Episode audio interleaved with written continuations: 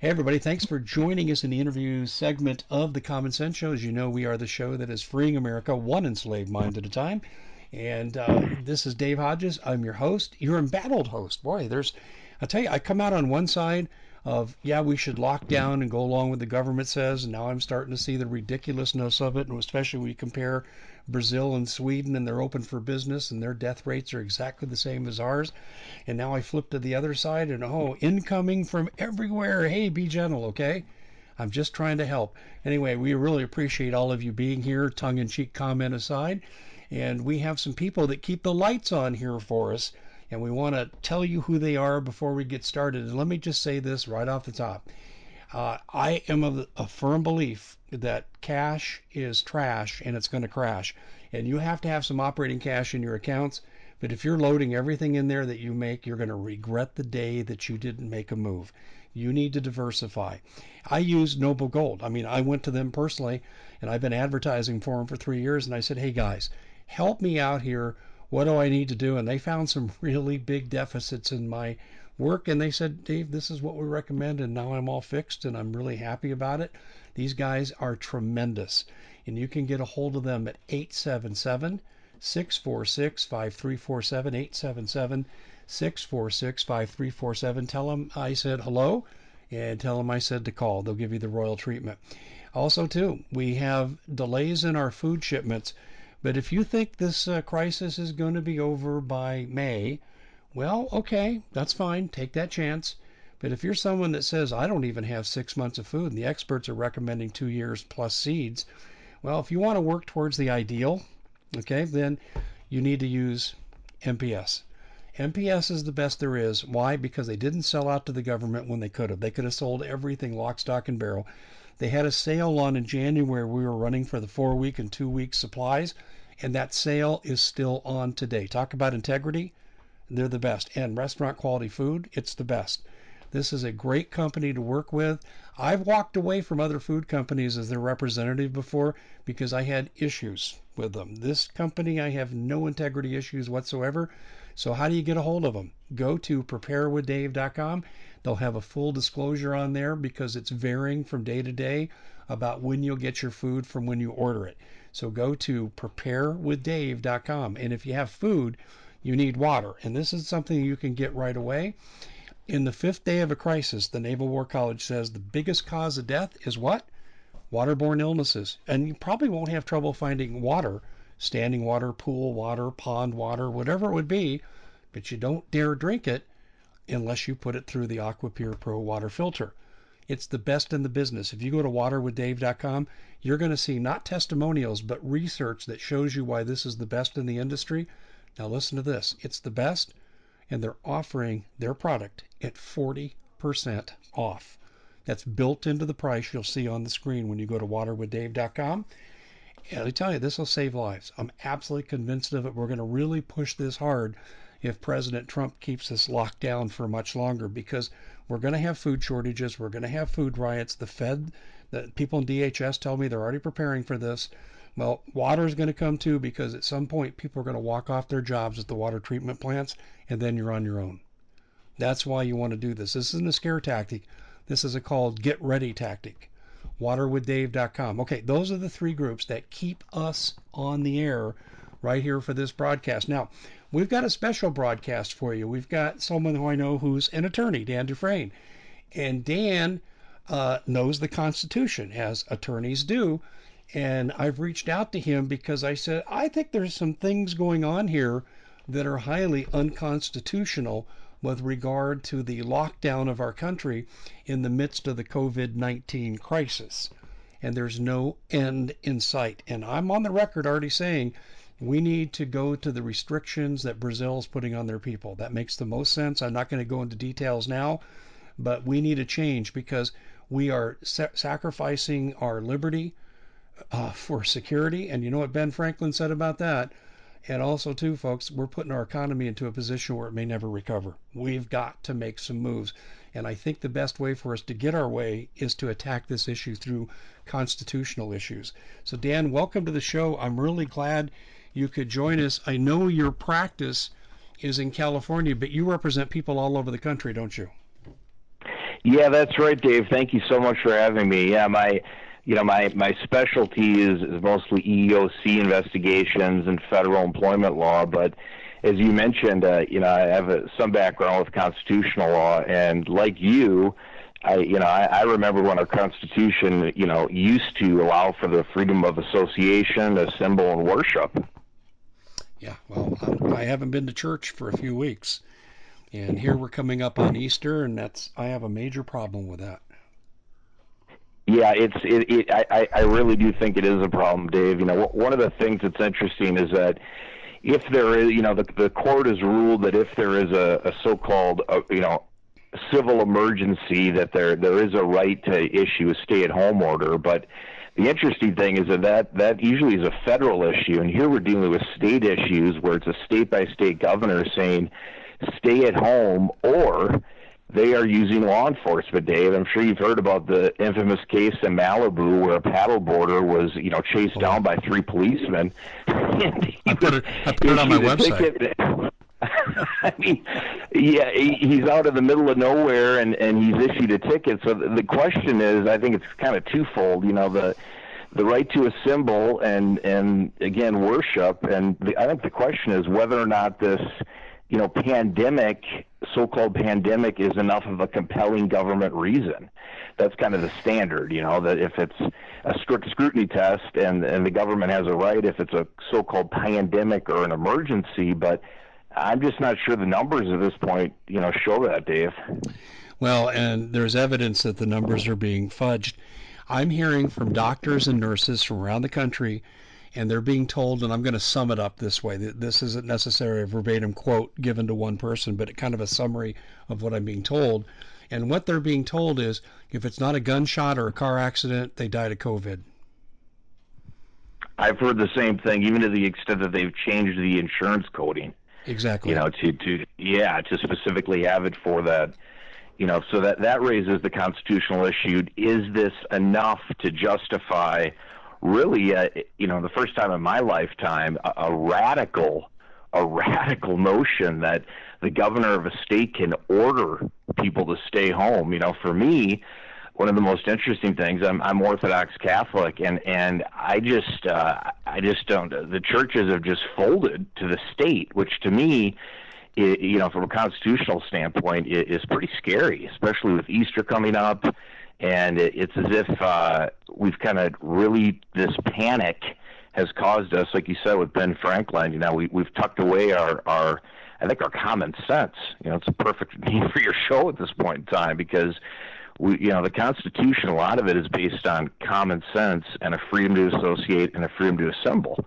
And at this point in time, I I am worried, Dave, that that you know that, that, that it's been one step too far because I, I think about if this raises, you know, if this is a level of a pandemic, and it could be. I mean, I'm, you know, I, I think the jury's still out on that. But what if something uh, tr- really traumatic happens? You know, are we just now programmed as a society just to run inside and stay home because our governor tells us?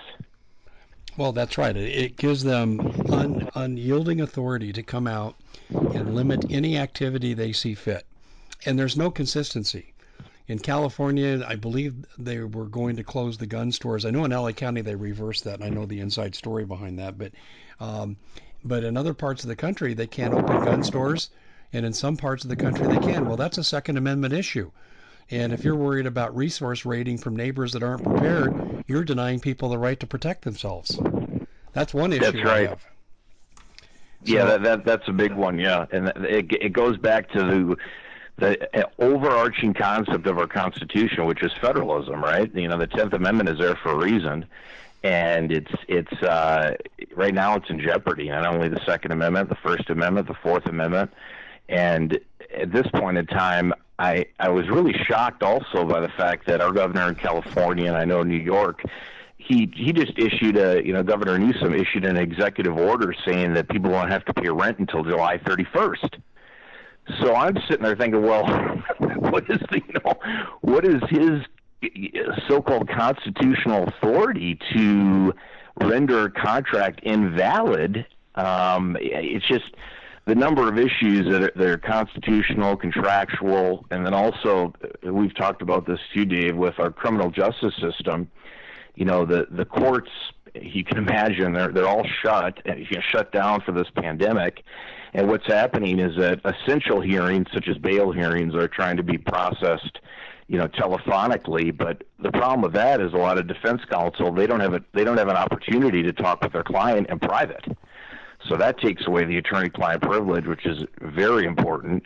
And then also, you know, so-called non-essential hearings like trials and plea deals. Uh, there's been cases where you know an individual has a plea deal set up the day before this coronavirus happened. That takes months to arrange.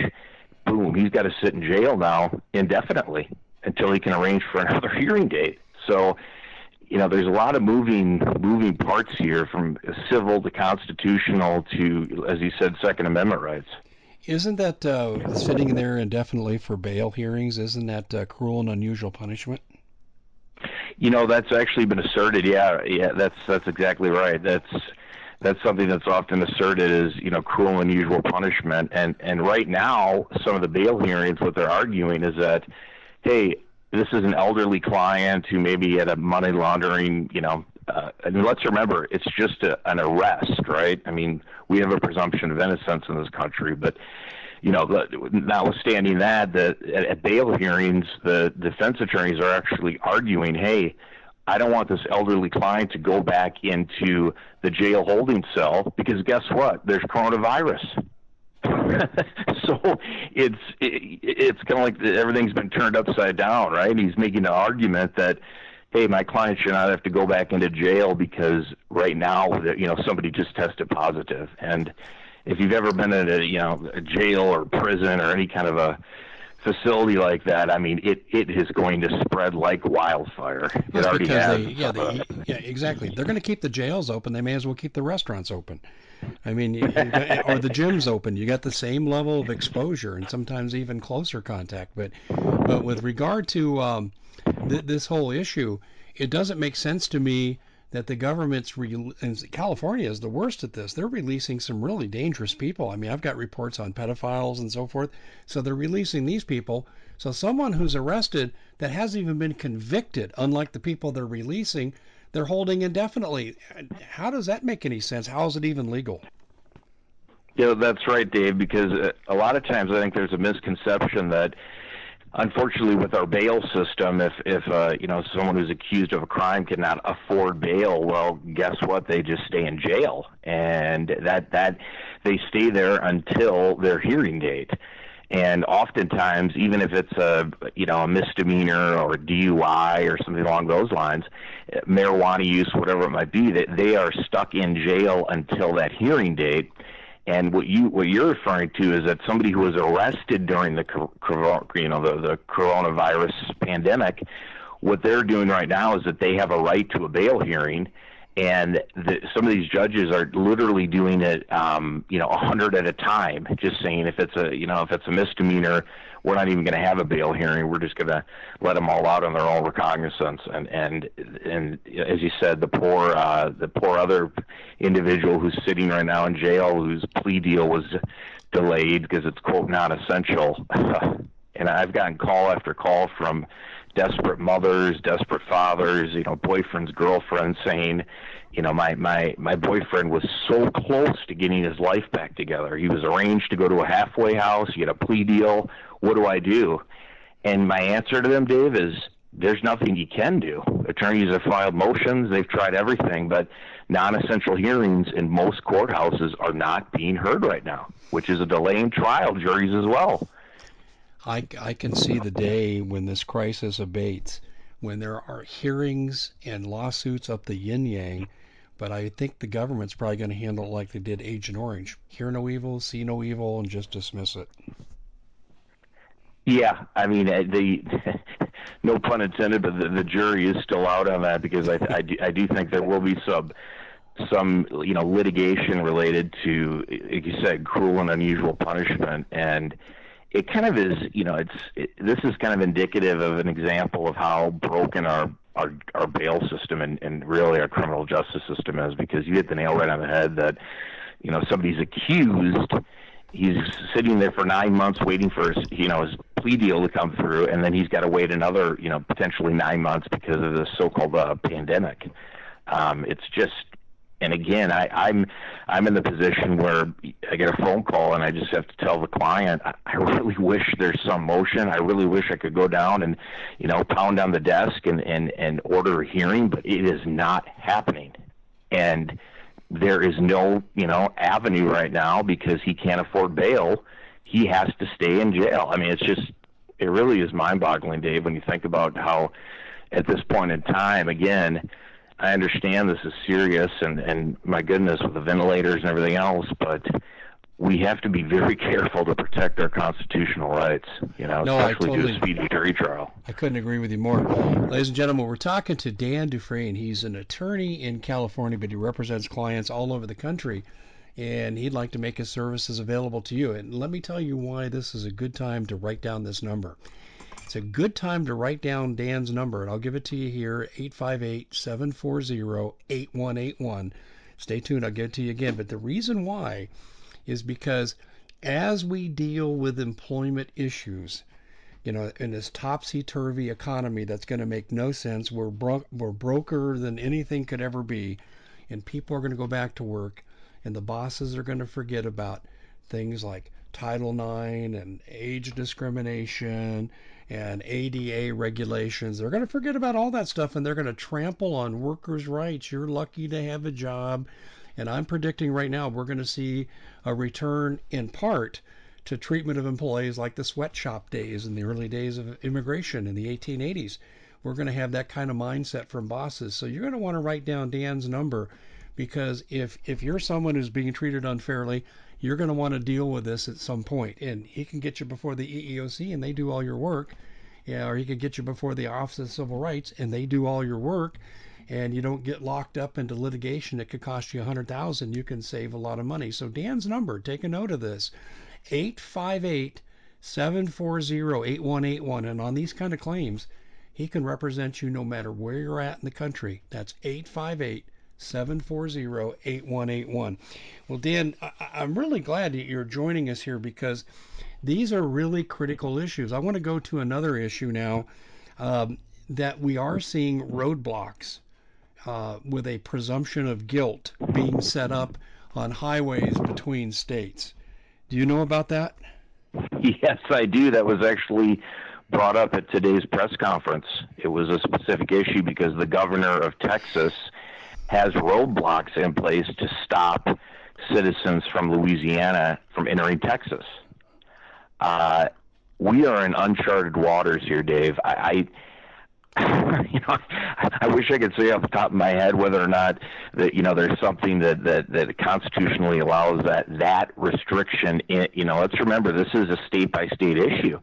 So we've got one governor stopping anyone with Louisiana plates. This is happening today anyone with Louisiana plates, the governor of Texas has said it's within your authority, officers, with no reasonable suspicion of any crime, no probable cause, you can stop based on just the license plate of Louisiana.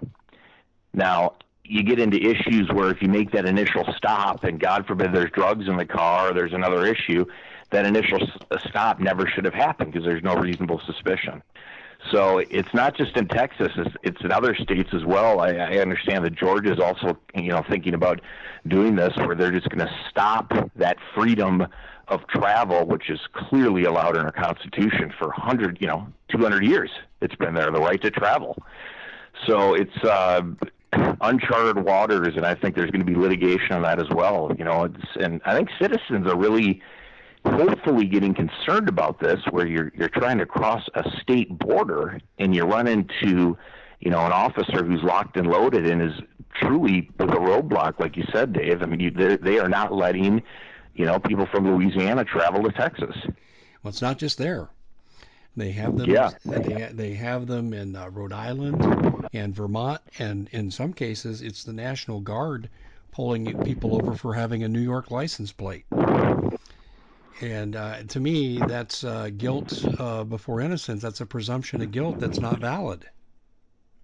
Well, there is no. I mean, you, you, when you when you stop somebody, you have to have what's called reasonable suspicion to stop them, and you know the officer has to have that by by observing the car, and and if he has some reasonable suspicion that criminal activity is afoot, or you know something is happening within the vehicle, or obviously a DUI, yes, he has authority based on his observations to pull that car over. But the court has ruled over and over that the you know the, the officer has to observe the reasonable suspicion to make the stop, not even the arrest, just the initial stop.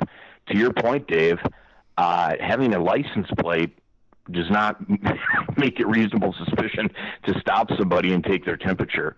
Um, yeah, exactly. You know, it's I, I don't know how. I'm a little surprised that there hasn't been more pushback by the you know the the federal uh, criminal defense bar. I, I don't know why they're silent on this, or even you know the ACLU. Um, you know they're usually pretty aggressive about litigation. In this case, they're just it's it's just crickets.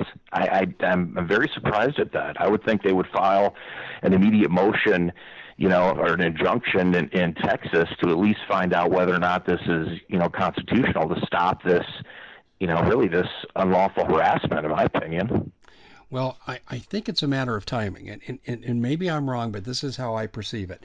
I'm thinking that right now the public was so on board on shelter in place overwhelmingly, with some exceptions and, and with mm-hmm. minor violations, but the public basically agrees with this, even though it's causing catastrophic harm to our economy.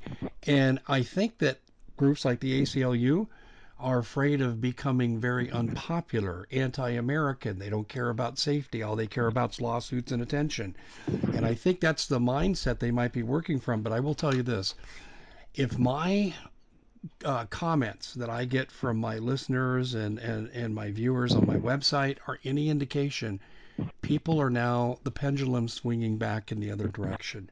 People have had enough.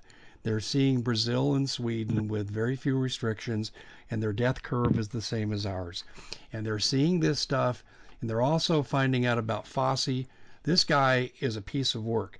He works for the CDC. He wrote love letters to Hillary, literally love letters that Glenn Beck exposed uh, in the election of 2016. He's a never Trumper. They all had their crying parties when he got elected in the CDC, and he has a business relationship along with Dr. Birx with Bill Gates, which is a conflict of interest. And people are finding this out now. And I got to tell you, the pendulum's coming back, Dan. I think you're going to see the beginning of these lawsuits right now. I think that people are saying enough is enough. Yeah, and I, I think to your point, one of the main things that is going to drive those lawsuits is being stopped by the National Guard.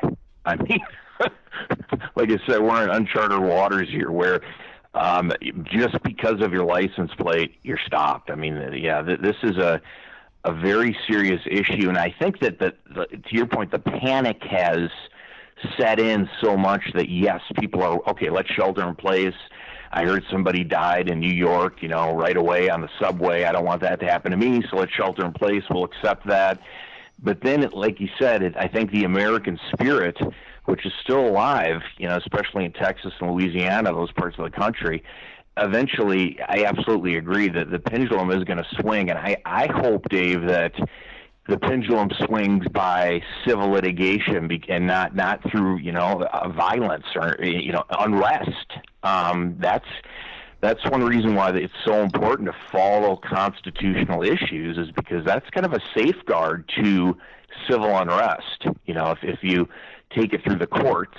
You know, that's that's the that's the avenue to do it. That's the avenue we've always always used, and I, I just hope that that's you know the the steps that that that Americans take as opposed to some kind of internal unrest.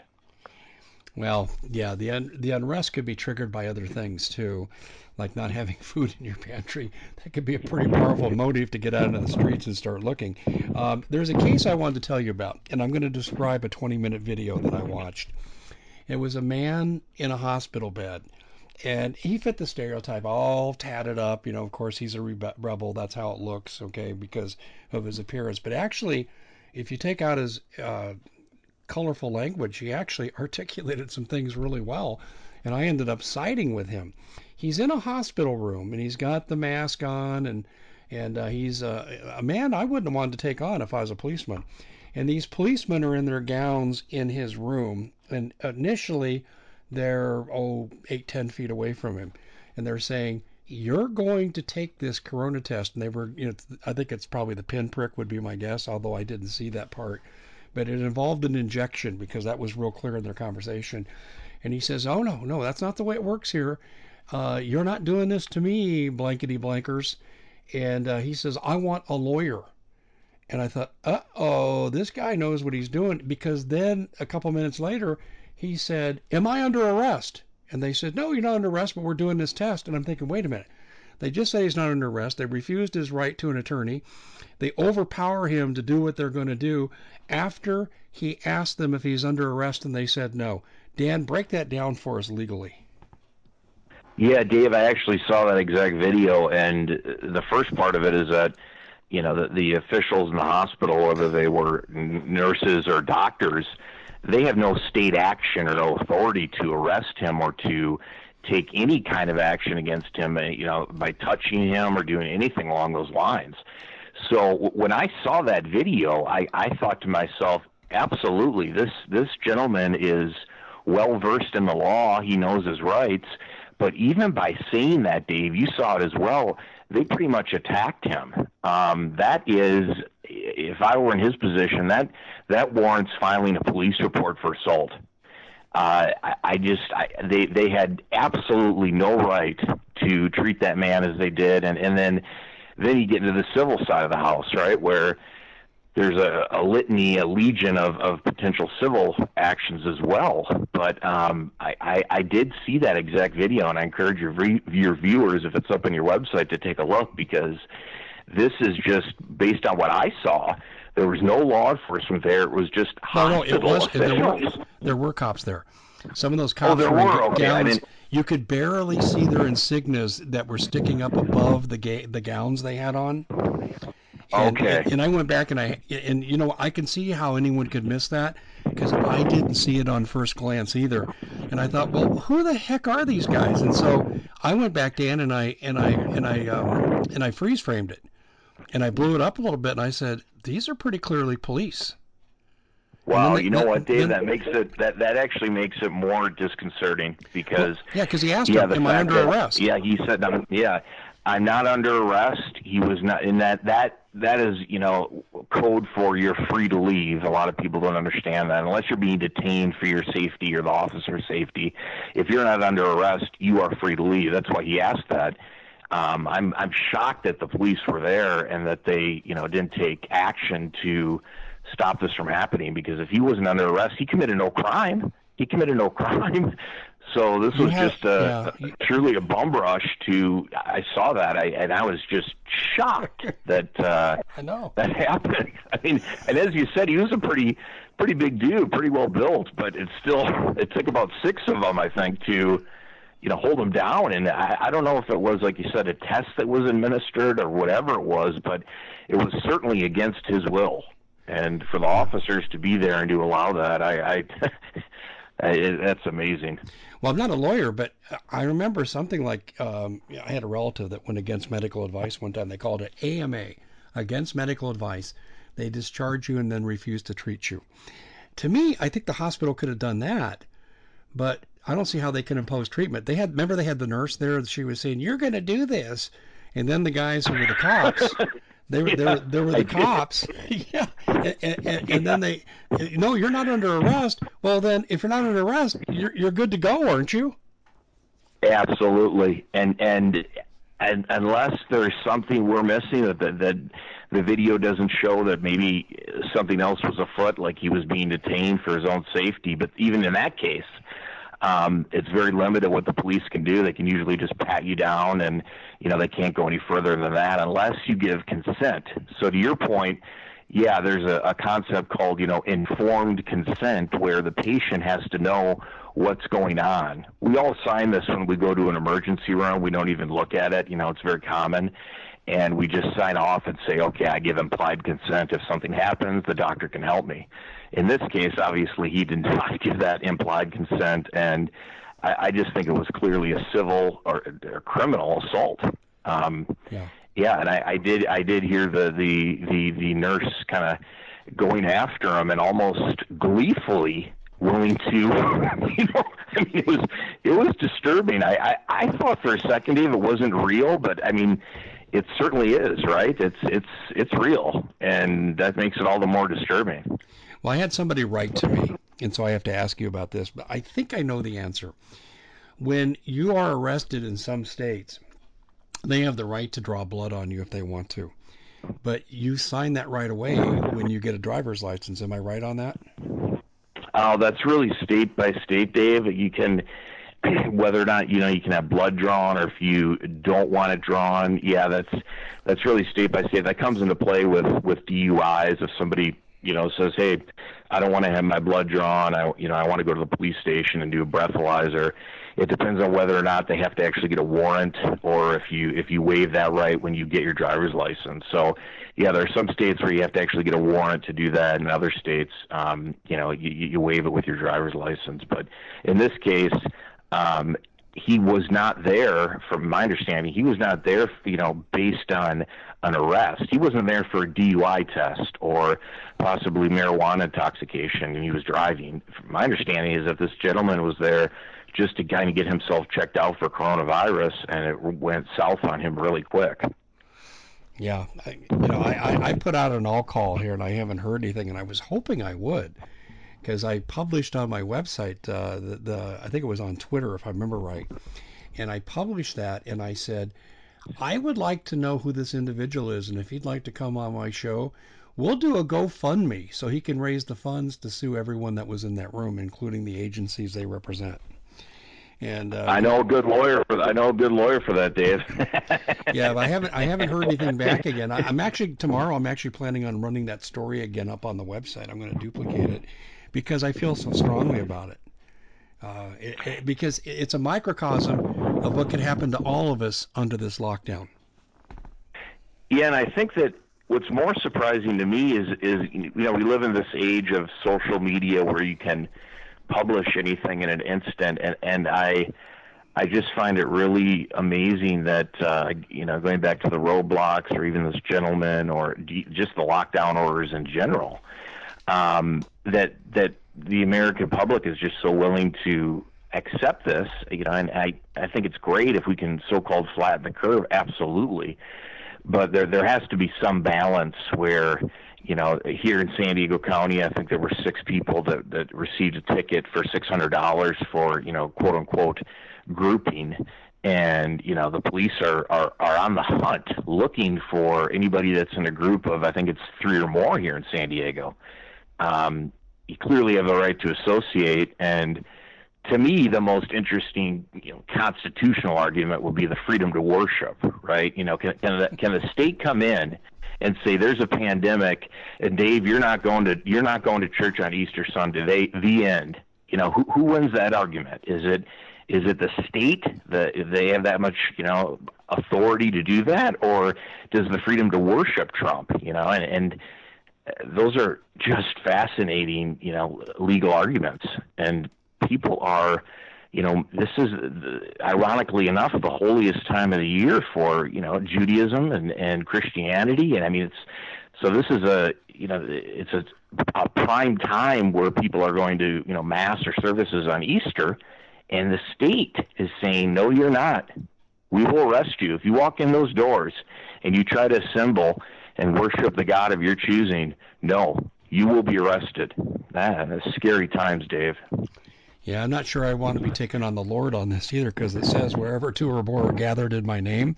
Um, so, and, and, and, God don't strike me down because I'm supporting the fact that people need to be worshiping. That's right. That's right. There's no parentheses in there either that, that is a carve out for a pandemic. No, so, yeah. no. God did not make the pandemic exception. That's true.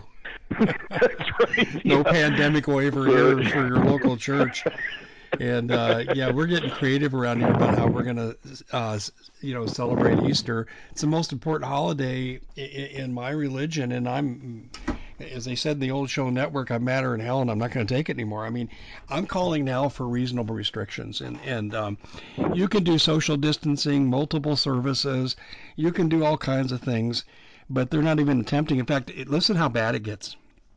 I had a lady write to me today. I think it was in Ohio. I'll have to go back and check, but she said they put out a, like a PSA on their media public service announcement, and they said. Um, coming up on Easter, we're going to be driving around neighborhoods with police presence. And if we see lots of cars gathered in a home, we have the right to come into that home and arrest anyone who is there in greater numbers than the family numbers per, uh, permit. Wow.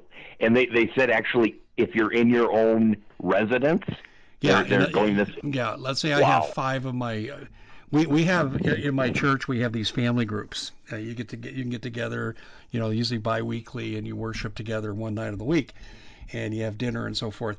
So if you do something like that for Easter, they said they're going to come to get you. Well, and, and to your point about social distancing, you know, there's several mega churches, you know, here in, in San Diego and Minneapolis, and you know, all over the country that they they seat hundreds. There, there's absolutely no reason that this the state again. Let's remember this is state authority. This is state authority saying that you're under threat of arrest. There's no reason that they can't accommodate reasonable, you know, separation, as you mentioned, and have, if they want to, eight masses a day or eight services a day.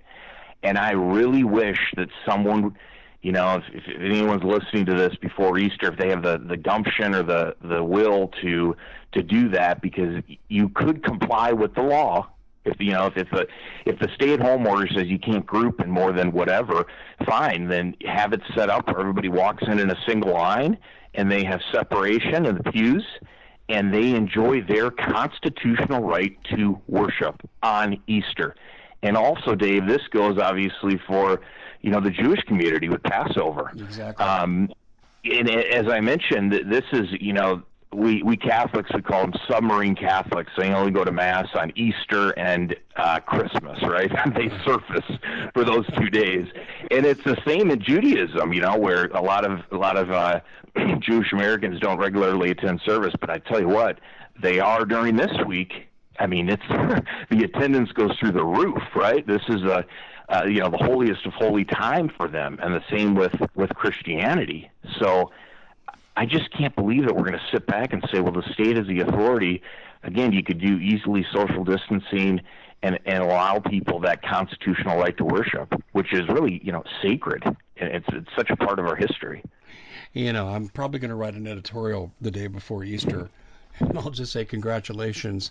The governments are doing the work of Satan, and I'll go that down that road.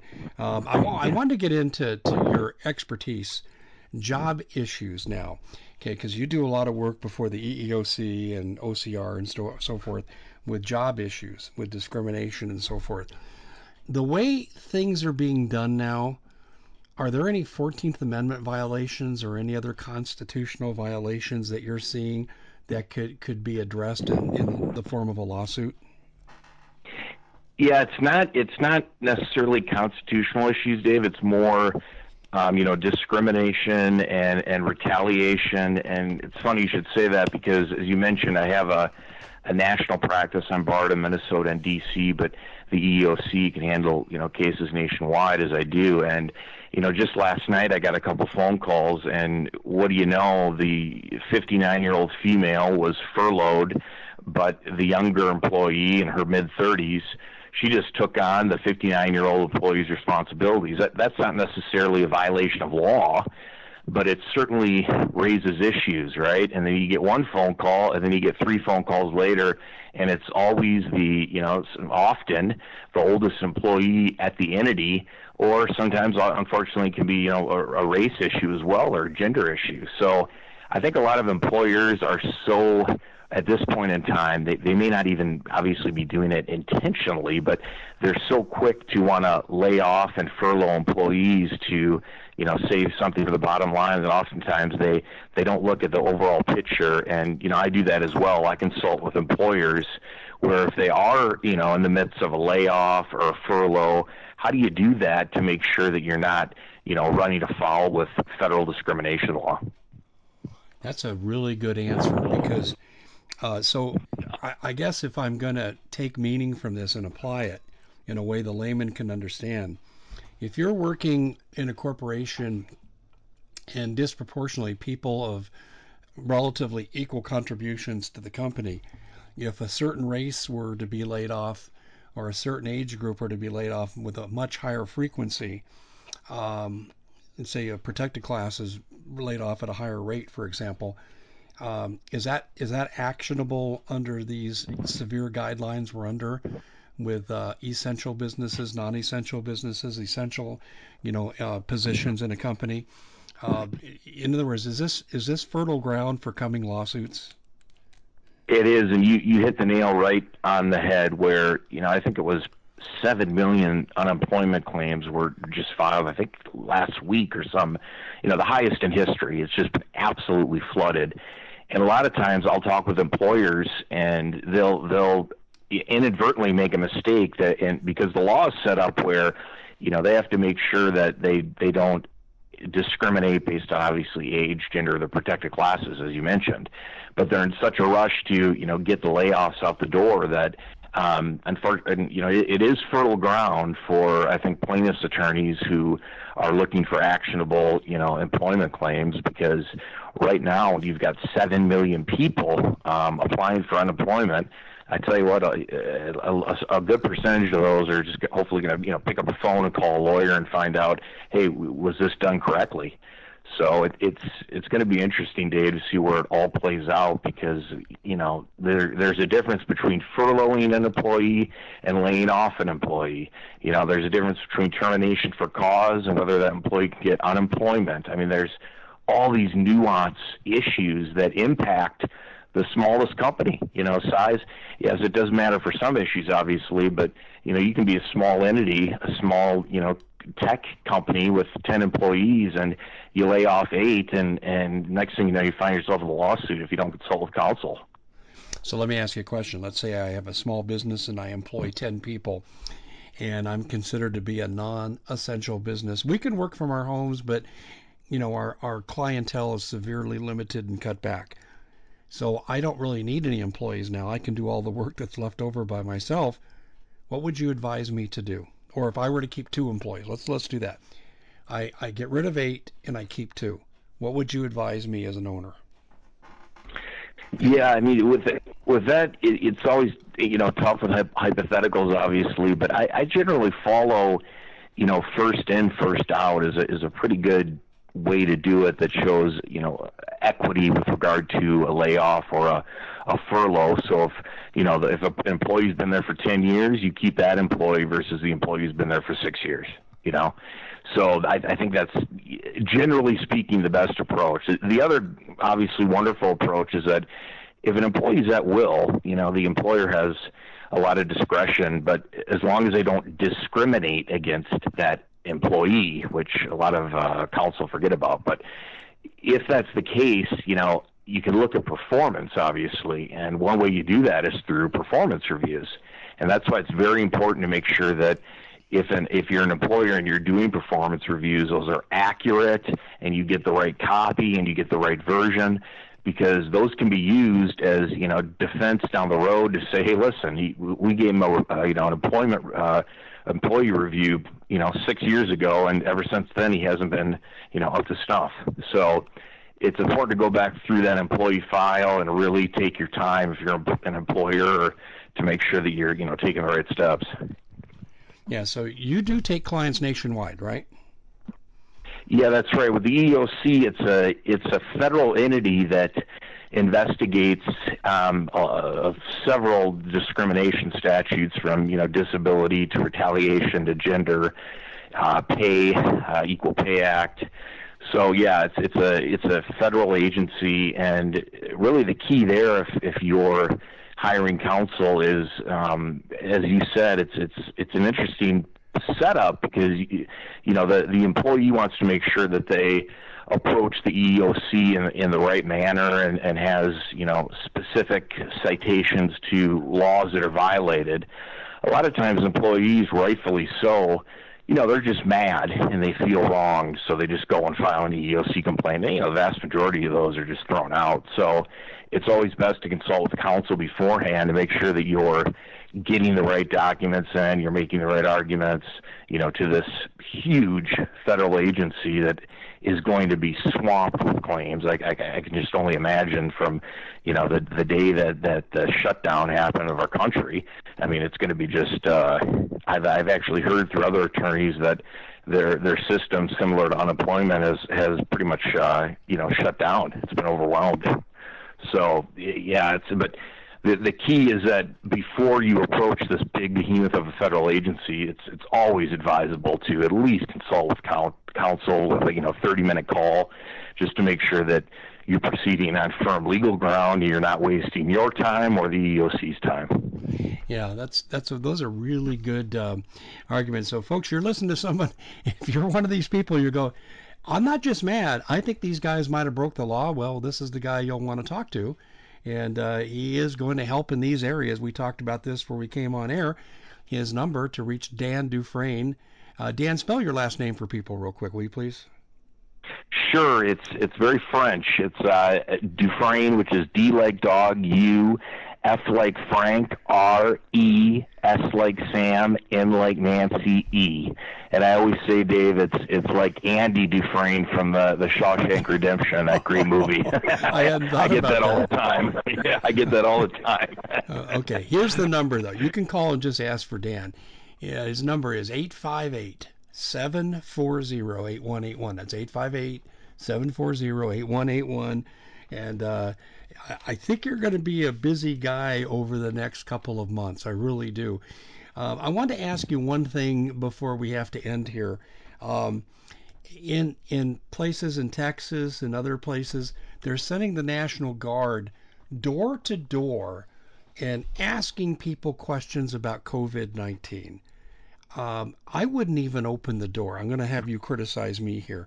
I would say through the door, you have no probable cause to be on my property, leave. And I'm not opening the door to you unless you have a warrant. Okay, go ahead and criticize me. I don't think I have to, Dave. I think you're on firm legal ground to do that because, you know, uh, there's an old saying in in uh, Supreme Court case law: a man's house is his castle, and yes, the, the, the authorities, whether it's whatever color of law it is, if it's the National Guard or police or sheriff, you know, they have uh, they need to get a warrant unless they're in hot pursuit or they see a crime and action in the house. Correct. But yeah, I, I would I would follow exactly what you said and just say, hey, listen, guys, I appreciate your service, but uh, you know, don't let the door hit you in the rear end on the way out. Yeah, I would. Uh, the bottom line is, I, I believe in governmental incrementalism. You let them do this much today, tomorrow they're coming into your house to take your guns. And so you know. I mean, with that, that's been yeah, that's what history has shown, isn't it? it that's very true. Yeah, absolutely. That, that's yeah. why I've told people: do not talk to them, do not let them in. Tell them I appreciate the job you're doing. Now get off my property unless you have a warrant and uh, have a nice day. Don't be mean to the people. They're they're doing their jobs, and I don't think there's any reason to verbally abuse them. But I think there's reason to be really firm, and then shut your door. And then the yeah. battering ram comes out, oh, the fun's going to start when this uh, whole COVID thing clears. Um, so Dan, your practice, though, just out of curiosity, you're limited to employment issues, pretty much. Is that it? Well, I do. You know, I, I I do a lot of different issues. I I have a background in employment, and then I also have a background, interestingly enough, in security clearance law, and that's kind of been a hot issue with uh, the Trump administration and and trying to revoke John Brennan's security and whether or not you know Jared Kushner should have a security clearance. I never thought that area of the law would become kind of a focal point, but yeah, I do a, a lot of national security and security clearance work as well and then I, I also help uh, some clients, you know, small business clients, uh, which I've I've got an uptick in that business right now, where you know small business clients are trying to form a new LLC. How do they do that? What's the best tax approach, and you know, a, an approach to limit liability as well. So, you know, business law that's that's really becoming more and more important now as we have these huge amounts of money and, and, and you know that are being put through the stimulus bill. So it's I think it's advisable if you're a small business, hey, you know, incorporate so that you, you might have a shot at getting some of this, uh, you know, federal money to, to, you know, launch your business or keep your business afloat. So you know, I do found, a lot of counseling. Yeah, I found out though if you if you're successful at all in business, you ain't getting any money. I just I've heard, I've heard I that. Looked, yeah. I looked at that and I just said, yeah. I, I, mean, I think we're modest here at the Common Sense Show, and uh, we wouldn't get any money, and it, it's it's ludicrous. I mean, it, it was kind of like the government's let them eat cake. Twelve hundred dollars. How far is that going to go? I was. That's a whole other story for another time. But people think, oh, twelve hundred dollars, and we we sold our Constitution for twelve hundred dollars a piece. That's an article that I wrote recently. I love that article, Dave. That was right on the mark, and I, I was joking with my my bride out here. I said, you know, twelve hundred dollars in, in San Diego, that's a couple of tanks of gas. Yeah. I mean, if you're lucky, it's all relative. If you yeah. if you live in Wichita versus you know uh, Phoenix or a big yeah. metropolitan area, it's just not the same. No, you, I, I, yeah. I paid those gas prices out there in California. Dan, we're out of time. I just want to give out your number real quick. If you got employment issues and you want Dan to help you, 858 740 8181 858 740 8181. Dan, we're right up against the end. Thanks for joining us, and we're going to consult with you as we go through this crisis on various constitutional issues. Thanks for being with us on the Common Sense Show. And ladies and gentlemen, thank you for joining us. If you're on one network, you'll be going right into hour number two. If you're on the other network, well, you'll be hearing this tomorrow. God bless all of you. We'll see you back here. Thanks, Dan. Thanks, Dave.